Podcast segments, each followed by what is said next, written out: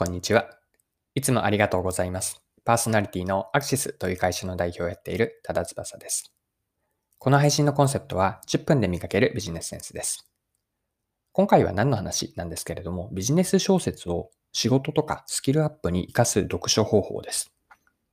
まあ、小説の中でもビジネスの小説ですね。ビジネスの小説を純粋に楽しむだけではなくて、ま、それを仕事のやり方とかスキルアップ、もっと言うとキャリアにも活かせるような読み方って、こういうのがあるんじゃないかなというのを具体的に紹介できればと思います。それでは最後までぜひお付き合いください。よろしくお願いします。はい。今回は読書方法について皆さんと一緒に掘り下げたいと思います。で、対応をしているジャンルなんですけれども、少し触れたようにビジネスの小説なんですね。皆さん普段小説って読みますかね？その中でもビジネス小説、ビジネスを題材にした小説ってどれぐらい読んでいらっしゃるでしょうか？私は時々ビジネス小説ってよく読んでるんですね。で、改めて自分の楽しみ方を整理したいなと思った時に、まあ、単純にこう、こういうのがありますよという楽しみ方だけではなくて、それをお仕事のやり方とか、キャリアま、スキルアップにも活かせるような、こう、楽しみ方としてご紹介できればと思っています。はい。で、これは私のやり方にはなるので、まあ、参考としてぜひ聞いていただきたいんですが、ビジネス小説の楽しみ方、私は4つあると思ってます。1つ目は、経営から仕事のやり方まで知ることができます。2つ目が、専門分野への学びになる。3つ目、価値観や人生をいろいろ知ることができます。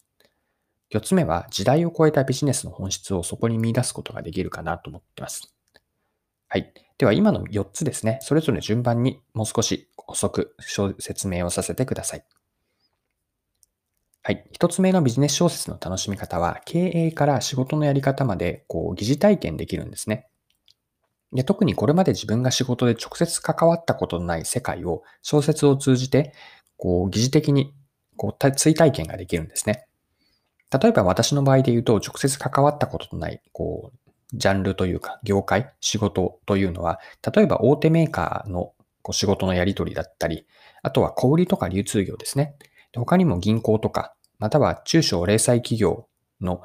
話もそうだし、えっと、仕事とは少し、えっと、ビジネスの場ではないかもしれませんが、政治家や官僚の世界とか、あとはスポーツですかね。まあ、こういった、えっと、業界、世界があって、あとは、えっと、同じその業界であっても、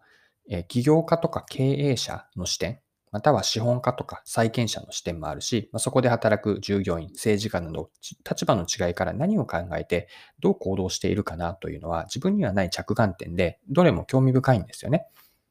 もちろん、あの、ビジネス小説という小説と言っているぐらいなので、あの、ほぼ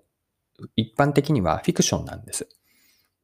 しかし自分には体験したことのない世界を伺い知る楽しさがあるんですね。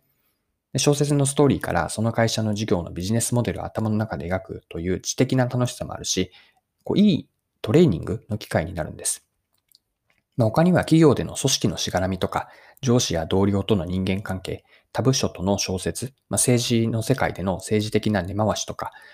うんとメーカーとか企業での出世競争などもすごく考えさせられるんです。まあ、以上のような、これが一つ目の楽しみ方なんですが、こう経営から仕事のやり方まで特に自分が知らない業界で疑似体験できるという面白さがビジネス小説にはあります。はい。二つ目のビジネス小説の楽しみ方は専門分野への学びになることです。で、小説のこのストーリーって自分の専門分野への気づきとか学びにつながるんですね。もちろん、あの、直接何か専門分野のことが、こう、うんと、その勉強するための本のように書かれているわけではないんですね。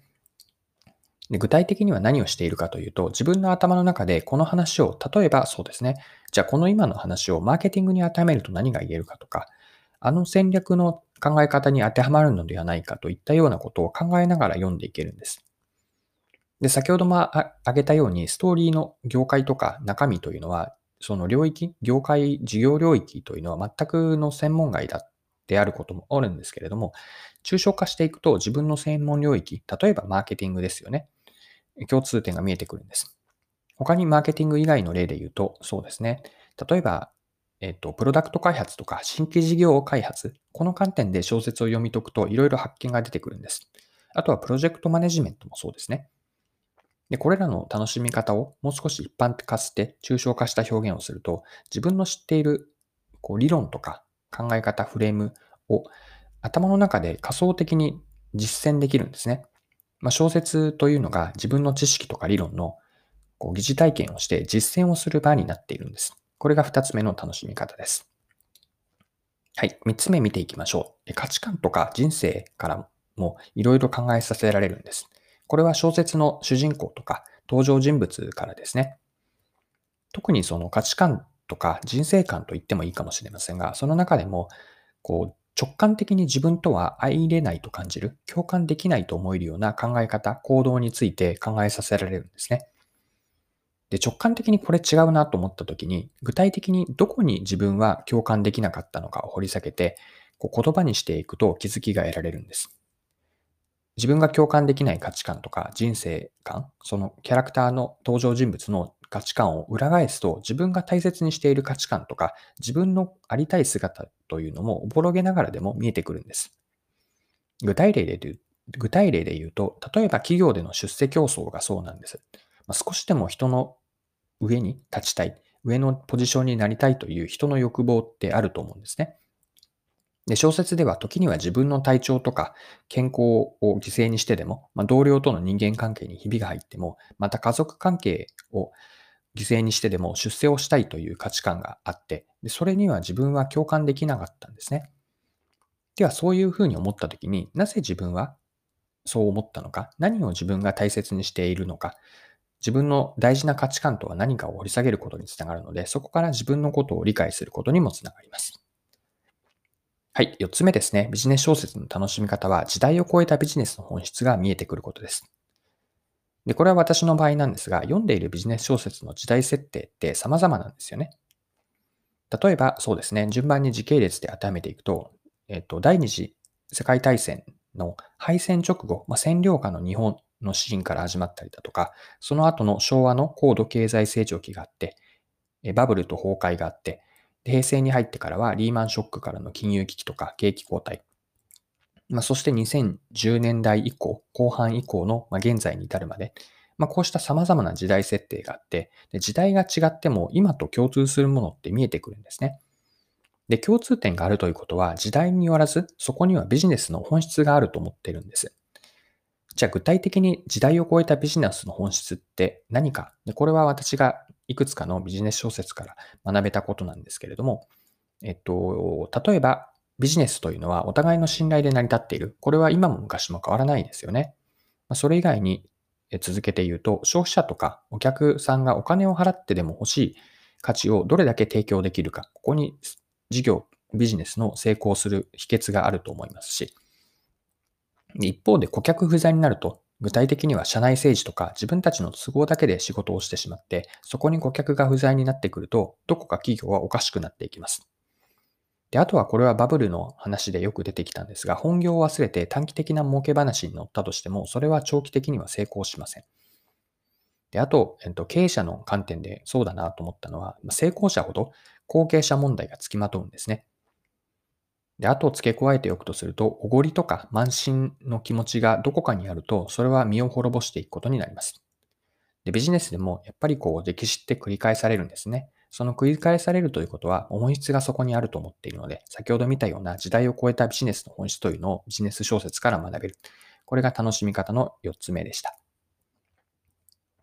はい。そろそろクロージングです。今回はビジネス小説の楽しみ方ですね。まあ、どういう観点で読むと面白くなるのかなというのと、それを仕事とかスキルアップ、キャリアにも活かせるような内容でこんなのがあるんじゃないかなというのをご紹介しました。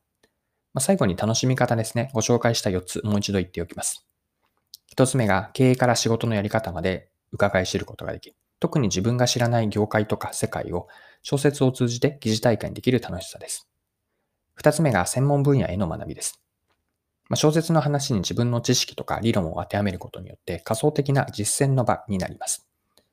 3つ目が様々な価値観や人生観を知れて、まあ、そこから自分の理解にもつながります。4つ目、様々な時代設定、ストーリーのビジネス小説を読むことによって、まあ、そこに何かしらの共通点があると、時代を超えたビジネスの本質というのを見出すことにもつながります。はい。今回も貴重なお時間を使って最後までお付き合いいただきありがとうございました。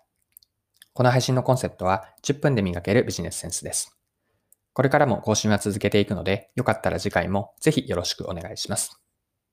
それでは今日も素敵な一日にしていきましょう。